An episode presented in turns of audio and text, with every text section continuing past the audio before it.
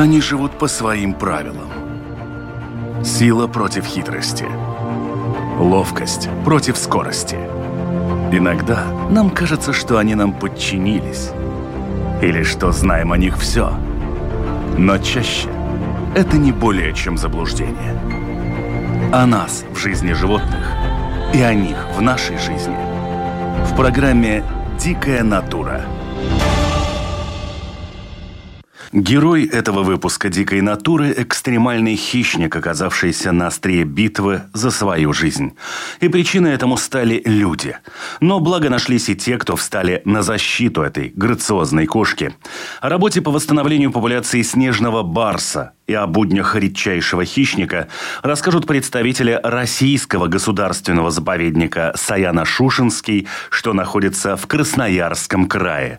Меня зовут Дмитрий Шандро, и мои собеседники – заместитель директора по экологическому просвещению, туризму и рекреации Российского государственного заповедника Саяна-Шушинский Альбина Скляр. Здравствуйте. Старший научный сотрудник, начальник отдела науки заповедника Саяна-Шушинский Роман Афанасьев. Да, здравствуйте. Заместитель директора по научной работе заповедника Саяна-Шушинский Елена Шиколова. Здравствуйте прежде чем коснуться вообще работы по восстановлению популяции этого прекрасного, великолепного грациозного зверя, давайте попробуем разобраться вообще в происхождении самого названия. Откуда вообще появилось словосочетание «снежный барс» и почему есть еще одно, это «ирбис»? Что ж, здесь на самом деле нет никакой загадки, но история достаточно интересная. А, снежный барс э, – это горная кошка, кошка, которая обитает на достаточно больших высотах. И э, мы можем с ней быть э, знакомы э, еще с рисунков древних людей. Э, однако, почему мы говорим о двух названиях? Почему звучит название снежный барс и ирбис? На самом деле ирбис — это тюркская э, группа языков, название из тюркской группы. И раньше оно употреблялось с буквой «з» на конце. И так и звучало. Э, то есть как такового перевода этого слова не было. А в последующем а, стали называть еще снежный барс. Вероятно, барс это от ирбис уже производная, а снежный, потому что а, на английском языке снежный барс это snow leopard, то есть снежный леопард. Вот, соответственно, так мы получили с вами два названия – снежный барс или ирбис. И второе название ирбис, оно впоследствии буква «з» сгладилась на букву «с», и сейчас уже совершенно справедливо и равноправно используется в научной литературе как название ирбис, так и название снежный барс. Существует большое количество предположений, кем же все-таки является снежный барс, он же ирбис.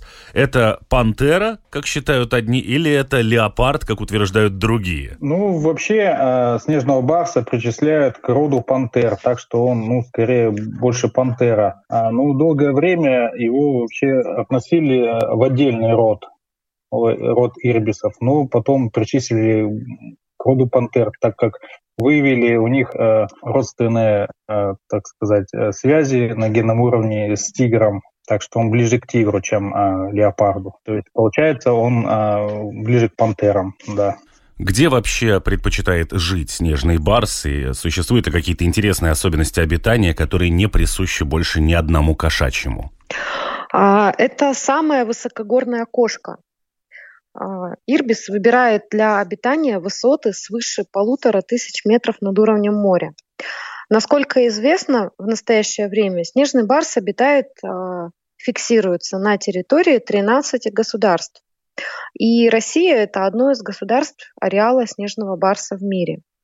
А, однако, говоря про территорию Саяно-Шушинского заповедника, где я непосредственно работаю, где мои коллеги занимаются изучением снежного барса, то э, стоит сказать, что это северная граница не только российского ареала э, снежного барса, но и мирового. То есть э, севернее нас он уже не обитает. Э, места обитания снежного барса это крутые, достаточно э, такие отвесные даже горы, э, склоны гор. Обитает снежный барс там, где живет его основной объект питания. Это сибирский горный козел, либо другие горные копытные в других а, странах, где обитает снежный барс. И он абсолютно себя комфортно чувствует на отвесных скалах, на уступах, охотится и не испытывает никаких угнетений, несмотря вот на высоту и несмотря на опасность передвижения по такой территории. Интересно, что, насколько известно мне, они, в принципе, практически никогда и не спускаются со своих высот, хотя вроде бы как у подножия горы и охотиться, и жить было бы значительно легче. А, вы знаете, это смотря в какой а, территории мы обитание его рассматриваем.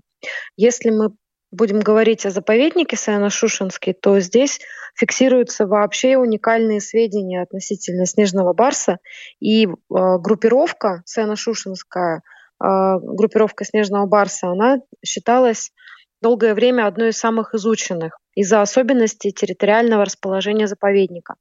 Заповедник расположен а, в левобережье Енисея, то есть практически вот береговая зона, она просматривается, и э, зона сработки водохранилища, то есть та высота, на которую вода поднимается и опускается, она точно так же очень хорошо просматривается. И наши ученые регистрировали, что снежный барс спускается а, к кромке водохранилища, и он может и охотиться там, может оставлять маркировочные точки, то есть помечать так свою территорию. А, на территории заповедника было впервые зафиксировано и подтверждено, что снежные барсы могут плавать. А, фотоловушка зарегистрировала на одном берегу снежного барса, и буквально через несколько часов этот же барс был зарегистрирован на фотоловушку на другом берегу преодолев по воде расстояние практически 600 метров. То есть, э, да, действительно, высоту эти кошки любят. И Возможно, в таких странах, э, как Афганистан э, и в других, тоже высокогорных, они не спускаются, потому что нет необходимости. Кормовая база в доступности, если и не перемещается к подножью, гор, то и снежный бар, соответственно, туда не пойдет.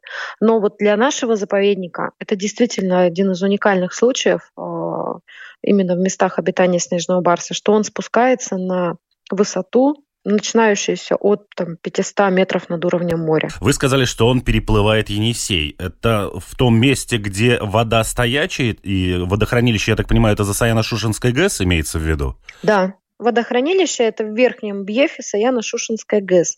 Мы говорим именно об этой части реки Енисей, которая была перекрыта Саяно-Шушенской ГЭС. И вот образовалось э, водохранилище.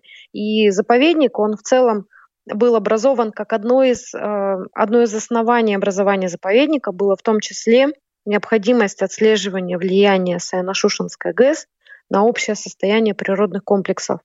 А, в этом районе. Ну и, разумеется, для сохранения редких исчезающих видов животных, для исследования уникальной флоры и фауны. И да, именно в этом месте, а, о котором мы с вами говорим, где снежный барс переплывал водохранилище а, или реку Енисей, как удобнее это называть, течения горной реки там нет. То есть это достаточно уже более-менее спокойная вода. Тем не менее, все равно небольшое течение, оно присутствует, но оно не препятствует животному преодолевать эту водную преграду.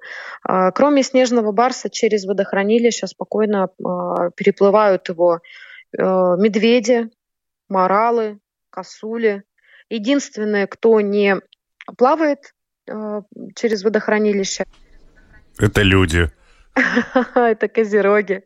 Сибирские горные козлы. Это вот как раз-таки основа питания снежного барса. А, а, не плавают они, потому что для них это воспринимается как непреодолимая такая препятствие, преграда, и, и поэтому они не рискуют его переплывать. А остальные вот животные, которых я перечисляла, достаточно спокойно, 600 метров расстояния переплывают, Просто про снежного барса ранее это не было зафиксировано. То есть подтверждений не находилось, так как он обитает достаточно высоко в горах, где э, больших э, рек нет, да, э, чтобы их нужно было переплывать то, соответственно, подтвердить это было негде. Я потому и хотел уточнить относительно места переплытия Енисея, поскольку, насколько знаю я, из своего личного опыта. Енисей река с очень сильным течением и очень холодная. Переплыть ее, в общем-то, ну, это такое серьезное испытание, если это делать вплавь, а не на каком-то плавсредстве. Ну, э, сейчас, конечно, течение уже далеко не как у горной речки. Далеко не такое. Это же водохранилище, она достаточно спокойная вода. Ну, холодная достаточно, да. Тем не менее, снежный барс спокойно себя чувствует, очень любит такие процедуры. У нас а, даже имя получил этот самец, который переплыл Енисей, его мировое сообщество прозвало Ихтиандр. Ну, хорошо, хоть не Чапаев. Да нет. Это был вот как раз у нас такой а, снежный барс Ихтиандр, который долгое время, кстати сказать, он долгое время у нас регистрировался на территории один а, из-за снижения численности снежного барса, но он вот все прошел, все выдержал. И потом была э, реализована э, несколько этапов большой программы по сохранению снежных барсов. И к нам были завезены две особи из Таджикистана. Есть ли вообще какие-то, не знаю, различия именно в плане ДНК между барсами, которые живут на вашей территории и, например, там где-то в Персии или в Афганистане? Да, существует один э, вид снежный барс, и он существует в одном э, генетическом представлении, поэтому при работе по транслокации, в принципе, никаких таких больших запретов нет. Вполне возможно привести животное из другого региона, выпустить его на территорию вот России, как было сделано с Саяно-Шушинским заповедником, когда мы взяли зверей из Таджикистана, привезли их к себе, выпустили и получили вполне здоровое потомство. У нас два котенка с нужным количеством лап, ушей, хвостов. Котята успешно развиваются, активно играют, регистрируются в фотоловушках систематически, осваивают окружающий мир, перенимают от матери навыки охоты, что свидетельствует о нормальном развитии потомства и не препятствует их продолжению работ по транслокации. Ну, то есть невозможно, что получится такая ситуация, как была довольно значительное время назад, когда восстанавливали популяцию бобра и привезли материал из Канады, а потом э, выяснили, что канадский бобер и европейский бобер – это два разных бобра. А, нет, снежный барс – это один вид, то есть здесь нет других вариаций. Не мешают ли эти довольно крупные темные пятна маскироваться в снегу? Ведь барс же снежный, красный, зачем ему пятна? Он же должен быть тогда белый. Не мешают абсолютно. Почему? А, во-первых, не только из пятен рисунок на шкуре у снежного барса. Правильнее говорить, из пятен и розеток. А, розетки – это, а, по сути, свои контуры на шкуре а, животного. То есть только окружность, а не закрашенный круг, как пятно. А, снежный барс маскируется во время скрадывания добычи во время передвижения по своей тропе. И учитывая, что эта местность горная, то сплошного снежного покрова там, разумеется, нет. Есть а, какие-то проталины, открытые участки. И на их фоне снежный барс отлично а, маскируется именно благодаря своему пятно-розеточному рисунку на шкуре. Если бы он был чисто белого окраса, то он бы выделялся существенно больше. А, кроме того, хочу сказать, что не только на снегу. Как мы привыкли думать, что снежный барс, как многие могут это воспринимать, а снежный барс это белая кошка, в пятнах которой удобно маскироваться только в снегу, поэтому он живет только там, где снег. Это неправда. Снежного барса, благодаря его окрасу, мы с вами не заметим даже просто на фоне горы в летнее время года потому что мех, он все равно немножечко изменяет свой цвет и становится не таким белым летом, а достаточно э, серого оттенка. А, и благодаря вот этим пятнам его и розеткам на шкуре он практически полностью сливается с окружающим а, пейзажем и абсолютно не выделяется, пока не начнет шевелиться. Поэтому никак не мешают пятна снежному барсу маскироваться. Наоборот, только помогают. Вот первое упоминание изображения Ирбиса было дано Жоржем Бюфоном. Это было еще в 1761 году, и он указывал, что эта кошка обитает в Персии и дрессируется для охоты. Вот здесь у меня есть такой вопрос. Обычно дрессировка кошачьих – это очень проблематичное занятие, уж тем более, когда это касается каких-то заданий, которые человек не контролирует, ну, то есть не находится рядом с кошкой. И действительно ли барсы способны к традиционно такой собачьей модели поведения с человеком? Ну, наверное, нам сложно про это говорить, потому что мы все-таки работаем в заповеднике, и наша задача сделать, оставить дикое диким. А, но есть э, в истории есть такие случаи, когда действительно снежного барса пытались приручить и выгуливали на поводке. А, это животное обитало дома, а только потом впоследствии, если не ошибаюсь, все равно инстинкты начали брать свое, и животное переехало в зоопарк. И не только со снежными барсами такая история. Пытались приручать манула.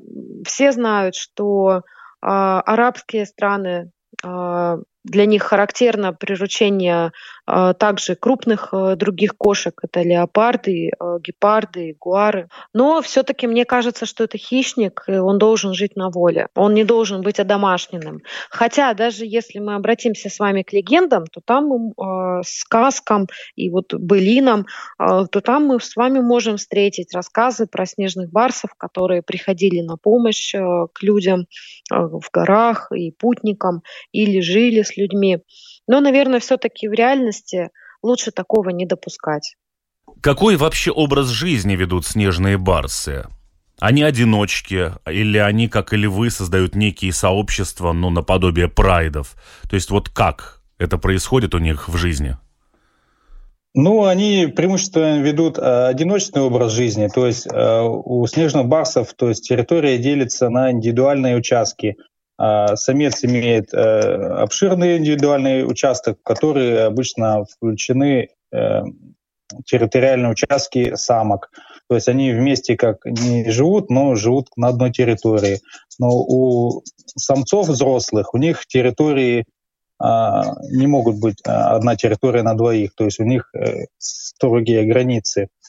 Вместе они не ходят, они в обычное время ходят вместе только не в брачный период, а в период гона а, самка а, с самцом ходит, и когда а, самка выращивает котят, то есть они вместе появляются. Мама потомство водит около двух э, лет, то есть до, по достижении двухлетнего возраста котята покидают матерь и э, начинают самостоятельную жизнь. То есть самцы совсем покидают территорию отца и матери, а самка, а, то есть дочь, может занять где-то рядом участок. Я читал, что бывают случаи, когда они формируют действительно такие, но стабильные группы из нескольких особей и, и живут вместе. Ну, я с такими случаями не сталкивался, так что по этому поводу ничего не могу сказать. Ясно. То есть вот такие наблюдения, когда где-то кто-то регистрировал какие-то взаимодействующие группы, это скорее большое исключение. Ну, и либо это, может, наблюдали, это, может, самку с котятами. Они котята к двухлетнему возрасту, вот сейчас у нас котята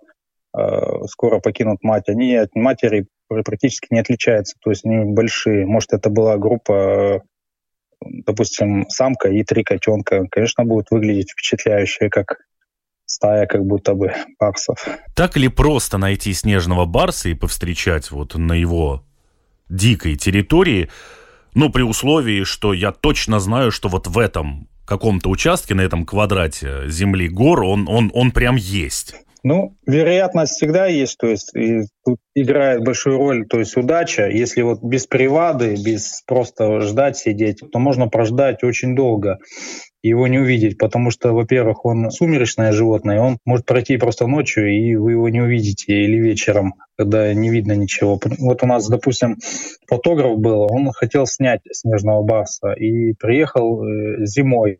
Он просидел месяц. Ну, снежный барс прошел четыре раза место, где он показал, и четыре раза он прошел ночью, ни разу днем. Вот. А, допустим, я вот когда увидел Барса, э, то есть произошло совершенно случайно, я не специально то есть его ждал, просто как бы я сперва услышал его крик такой своеобразный, а потом уже увидел, то есть нам удалось его сфотографировать. И вот недавно на кордоне тоже у нас инспектора тоже увидели снежного барса а в окно кордона, тоже вот заметили в бинокль и тоже засняли и на видео. Но следы вот очень часто мы видим и регистрируем.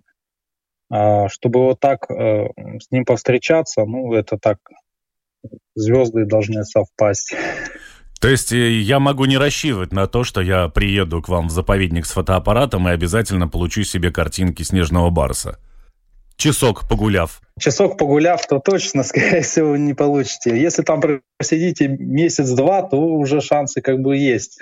А если вот так, часок, это как в игры там в лотерею. Вот э, сколько лет вы вообще занимаетесь этой деятельностью и сколько раз вы воочию видели снежного барса? Ну, я работаю в заповеднике э, уже 8 лет.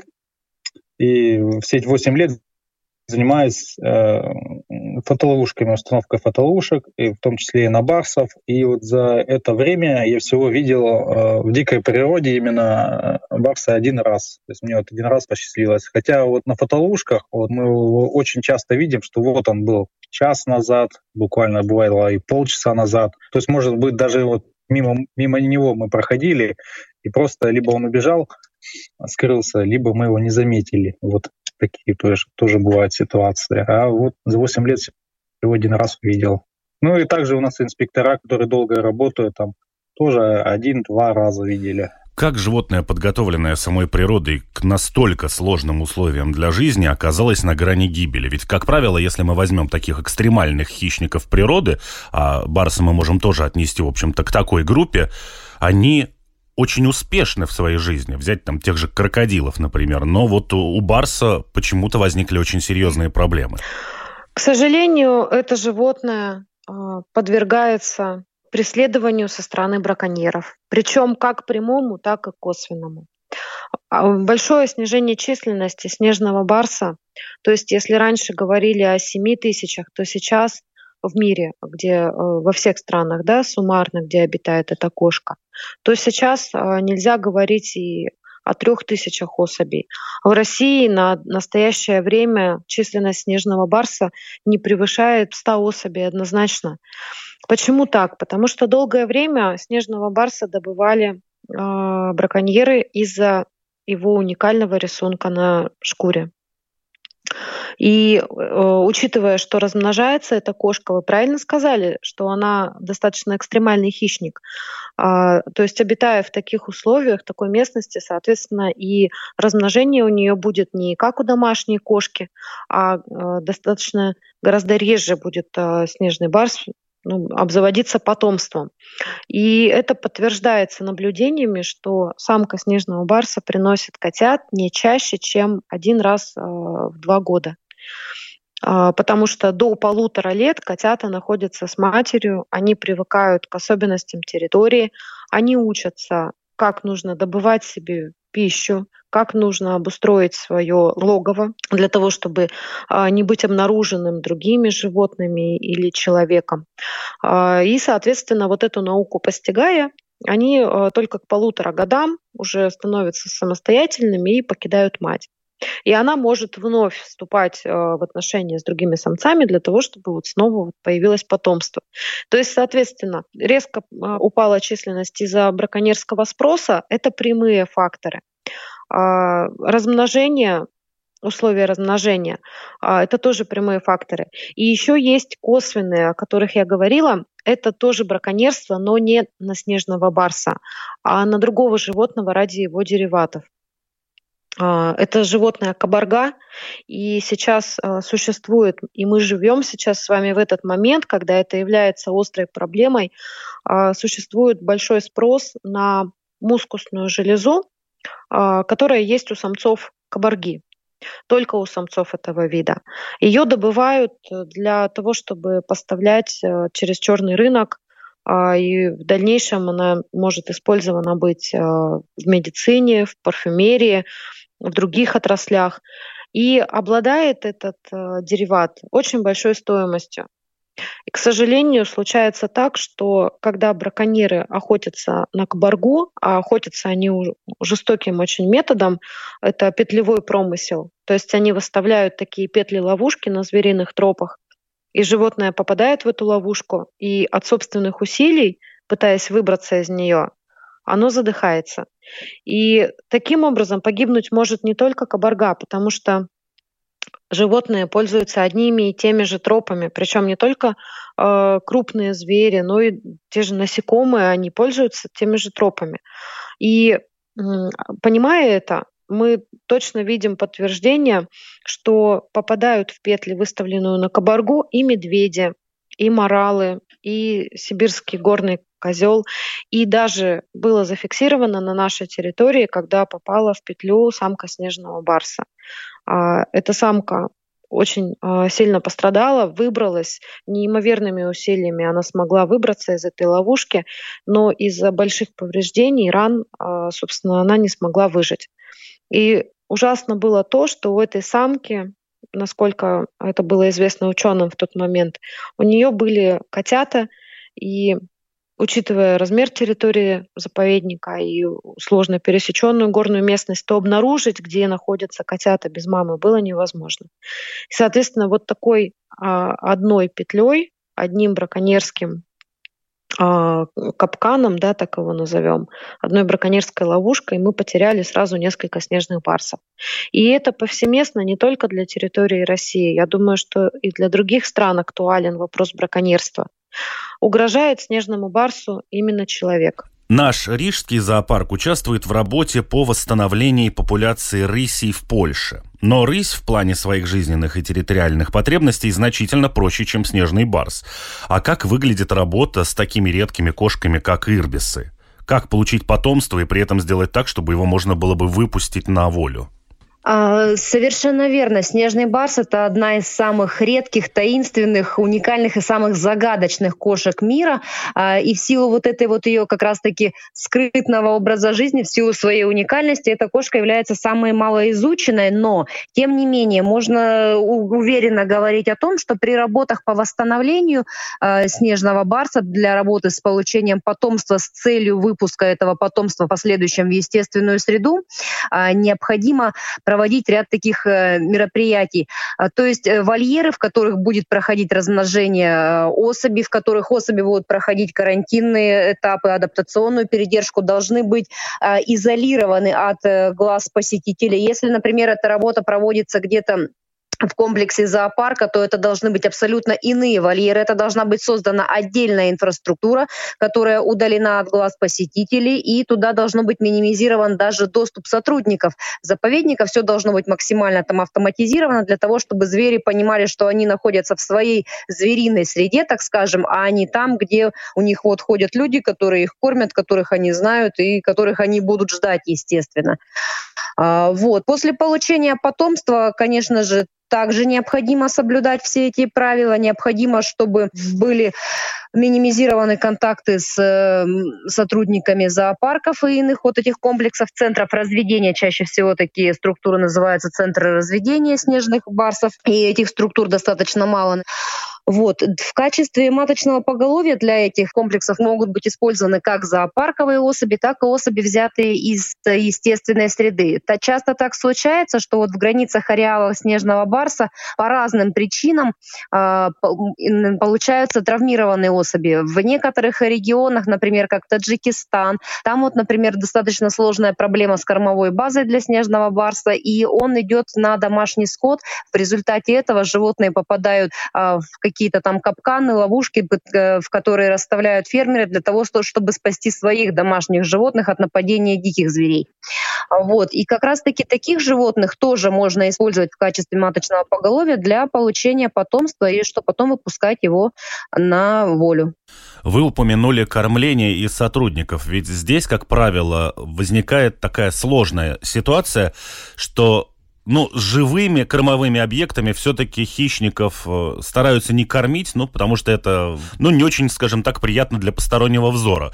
С другой стороны, если кормить э, барса мясом, то как вот это потомство научится охоте? А кормить животных обязательно необходимо живым кормом. А вот, например, в Саяно-Шушинском заповеднике, когда мы проводили э, эксперимент по транслокации, когда мы содержали снежных барсов, а из Таджикистана как раз-таки у нас были две особи, самец и самка. Сначала они у нас проходили карантинный этап на территории парке флоры и фауны Роев ручей в городе Красноярске, где их кормили живым кормом, им давали там кроликов и перепелов, чтобы животное охотилось и не потеряло вот этот инстинкт охоты, э, жажду добыть животное и навыки охоты не растерять. Их кормили там живым кормом. Затем, когда зверей перевезли к нам на территорию заповедника, они проходили еще э, месячный этап адаптационной передержки, мы их, та, им также давали живой корм, несмотря на какие-то гуманные, скажем так, особенности, что вроде бы э, на это страшно смотреть, на это не нужно смотреть. Сотрудник должен дать, э, запустить добычу в клетку и уйти, чтобы дать снежному барсу спокойно поймать свой корм и съесть его. Потому что если кормить животных мясом уже какими-то готовыми кормами, которые не будут убегать от животного, естественно, оно поймет, что есть более легкий способ э, прокормиться и будет ждать именно вот этот готовый корм. Ну вот вы упомянули кроликов. Э, кто там еще были? Перепела? А в зоопарке, когда передерживали животных, им давали перепелов э, и кроликов. Мы уже, когда у себя на территории заповедника держали, мы давали тоже живых кроликов домашних, и у нас были домашние козы, небольшие козочки такие, которых мы запускали туда. Нет ли такой опасности, что привыкший охотиться на кролика снежный барс, оказавшись где-то в условиях высокогорья, где ему и положено быть, для себя выяснит, что там нет кроликов? А, конечно же, он выяснит, что там нет кроликов, но вот именно для того мы и давали коз, потому что у нас на территории, например, основной объект кормовой для снежного барса – это сибирский горный козел. Это тоже копытное, которое, да, оно отличается, конечно, от домашней козы, но это все равно то, что в каком-то там приближении является является, будет основным кормом для вот этого животного. Ну, то есть все-таки у них есть, вы формируете какое-то представление о той добыче, с которой ему придется иметь дело уже в диких условиях вдали от человека. Да, конечно, конечно. Это обязательный такой момент, чтобы животное, ну, грубо говоря, не обленилось, чтобы оно понимало, что корм ему придется добывать самому, и что все-таки нужно как-то искать способы охоты. Но раз человек подтолкнул эту кошку к такому бедственному положению популяции, что люди вообще могут сделать, чтобы ирбисы снова восстановили эту популяцию? Как это заведено, активно выражать свою позицию. А, очень много людей стараются поддерживать природоохранные проекты. И каждый человек, наверное, может внести свой маленький вклад в сохранение снежного барса. Не просто говоря о том, что его нужно сохранить, но участвуя в различных мероприятиях, которые проводит и наш заповедник в том числе. А, есть волонтерские практики, когда организуются флешмобы, а, и людям просто говорят о том, что скоро этого зверя может не стать на планете, и он останется только на страницах книг и энциклопедий, либо в зоопарках. А, если мы говорим о больших бизнес-компаниях, то существует такая практика, когда берут э, под свою опеку какой-то редкий вид. Поддержки много никогда не бывает. То есть если мы каждый хотим внести свой какой-то вклад, то начинать нужно с того, что даже просто говорить об этом, препятствовать развитию браконьерского промысла через сбыт э, дериватов на черном рынке – это же работает как социальный эффект, когда мы говорим о том, что это плохо, и это слышат э, дети, дети приходят домой, говорят дома, что это плохо, то если есть родственники, которые как-то вот в этом замешаны, они же тоже могут начать задумываться о том, что действительно, наверное, это неправильно. А если не секрет, это в основном местные так промышляют или все-таки кто-то гастролирует откуда-то? Потому что, ну, губить собственную природу, тем более, если у тебя есть настолько редкий исчезающий вид, ну, это как-то не по-человечески. Ну, это местные, окрестные э, э, деревни. Заработков там никаких нету. Вот, только живут они, к сожалению, э, вот таким способом, то есть добывают себе э, на жизнь. Ну, потому что в округе все выловлено, и вот уже заходят они в заповедник с жаждой наживы, так сказать. За мускусной железой кабарги вот это она очень ценится и э, принимается за большие деньги для простого деревенского жителя. Но это что касается кабарги, а именно тех, кто идут за самим барсом? Ну, за самим барсом ни, ни, никто, как правило, и не идет сейчас. Потому что, во-первых, барсы, ну, если он попадется, то ну, они непонятно, что с ним будет сделать. Это краснокнижный вид, его очень, ну, во-первых, продать, я думаю, так тяжело. Вот если продолжить тему общественного мнения и его формирования, была же ведь и существует, благо, еще другая крупная кошка, это уссурийский тигр который стал, в общем-то, настоящим брендом. И вот весь этот процесс спасения этой кошки. Там аж Леонардо Ди Каприо жертвовал кучу денег. И все это было каким-то очень модным и в то же время очень на виду. А вот со «Снежным барсом» я никаких таких компаний, честно говоря, не замечала. Почему так происходит? Почему уссурийский тигр достоин того, чтобы о нем э, во всем мире так громко говорили, а «Снежный барс» нет? А, вероятно, здесь как это все объясняется? Очень много таких проектов, как, как я думаю, они были организованы, когда человек лично приехал, увидел, а, сделал какие-то выводы. Я была бы очень рада, и как и все мои коллеги, если бы к нам приехал Леонардо Ди Каприо, посмотрел на нашу территорию, понял, почему так сложно сохранять здесь снежного барса, как тяжело работать государственным инспекторам.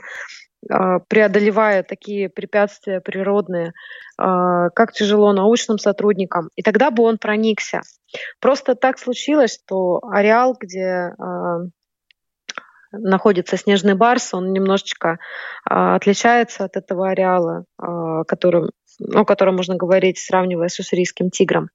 Поэтому, если, если вы будете оказывать нам содействие, как медиаресурс. А, и, возможно, слушатели, которые а, нас сегодня слушают, как-то захотят принять в этом участие, то мы, конечно, будем рады. Насколько успешно идет работа по восстановлению популяции? А, можно сейчас вот уже с уверенностью сказать о том, что эксперимент по транслокации нам удался. Мы выпустили две особи снежного барса, самца и самку. А самка, работа эта была проведена у нас в конец 2018 года, в декабре 2018 года мы выпустили самца, в феврале, в марте 2019 мы выпустили на территорию самку. А в итоге в 2020 году у нас самка, вот как раз-таки транслоцированная, показалась в объективе фотоловушек с потомством потом она принесла нам двух котят. А котята эти оказались тоже самцом и самочкой, что нас не может не радовать, потому что это еще одна самка на территории, а это, естественно, дополнительные возможности для размножения, потому что от количества самок напрямую зависит развитие группировки. Каковы ваши прогнозы по дальнейшей судьбе снежного барса и в вашем регионе, и в мире в целом? Прогнозы, конечно, мы нацелены на то, чтобы продолжать работу по восстановлению. Мы будем наблюдать за тем, как э, наши особи будут вести себя на территории. Мы будем, конечно же, осуществлять комплекс охранных мероприятий для того, чтобы обеспечить безопасность места обитания снежного барса, потому что от безопасности места обитаний зависит и судьба самих снежных барсов. Конечно, мы нацелены на продолжение работы по транслокации. Мы работаем сейчас над созданием центра разведения, реинтродукции реабилитации а, снежного барса центр разведения реабилитации и реинтродукции снежного барса, который как раз и будет а, в свои задачи включать как получение потомства, так и вот этот сбор травмированных животных с различных частей ареала вида, их лечение и в последующем либо, если животное пригодно к жизни в естественной среде, возвращать их обратно в группировки, либо использовать далее в качестве маточного поголовья, чтобы просто не потерять зверей, потому что часто случается, что животному вовремя не оказана помощь, и мы потеряли еще одну единицу уникального вида, который редок на всей планете, несмотря на то, что в некоторых странах его численность достаточно высока. Вот. И, конечно же, мы очень нацелены на то, чтобы проводить дальнейшие трансплантационные работы на нашей территории, чтобы увеличить количество самок, в нашем заповеднике, увеличить количество самцов, и чтобы они приносили нам потомство, что будет способствовать э, улучшению состояния вида как в нашем регионе, как и в Алтае-Саянском экорегионе, то есть в границах Российской Федерации. Ну и, соответственно, это будет э, в совокупности положительно влиять на состояние группировки ирбиса в мире. А есть ли какая-то вообще связь или совместные действия с другими заповедниками в других странах, где тоже, в общем-то, проделывают работу по восстановлению популяции снежного барса? Вот пока мы только организуем такую работу, потому что заповедная система в России и в других странах немного различается, и вот как раз-таки планируем мы заключение международных соглашений для того, чтобы помогать э, группировкам с низкой численностью. Какие возникают, не знаю, ощущения, чувства, когда вдруг вот впервые там в жизни вы видите реально живого снежного барса, вот прям настоящего, вот короля этих горных высот? Чувство, конечно, трудно передать так на словах чувства. В первую очередь сначала не веришь, потом ну, такую радость обуревает, что ну, ты понимаешь, что тебе повезло воочию увидеть в дикой природе, там не за клеткой где-то э, животное, это а вот оно, причем перед тобой, и ты можешь его наблюдать и даже сфотографировать. Ну, конечно, чувства зашкаливали. Да, я сам всегда, с каждый раз, когда езжу э, вот, в полевой выезд, всегда надеешься, каждый раз. Вот, вот, а вдруг сейчас в этот раз увидим и вот сфотографируем, или хотя бы просто увидим. Ну, то есть это как бы всегда надежда есть, интересно. На фотолушку уже э, надоело смотреть, охота вживую все равно больше. На этом очередной выпуск программы «Дикой натуры» подошел к концу, и я еще раз хочу поблагодарить участников программы и наших гидов в мир снежного барса. Напомню, с нами были заместитель директора по экологическому просвещению, туризму и рекреации Российского государственного заповедника Саяна-Шушенский в Красноярском крае Альбина Скляр. До свидания. Старший научный сотрудник, начальник отдела науки заповедника Саяна-Шушенский Роман Афанасьев. До свидания. Заместитель директора по научной работе заповедника Саяна Шушинский Елена Шиколова. Всего хорошего. До свидания. Напоминаю, что программа «Дикая натура» выходит на волнах латвийского радио 4 по понедельникам после 10-часового выпуска новостей. Повторы программы вы можете услышать на волнах латвийского радио 4 во вторник ночью и в субботу после полудня.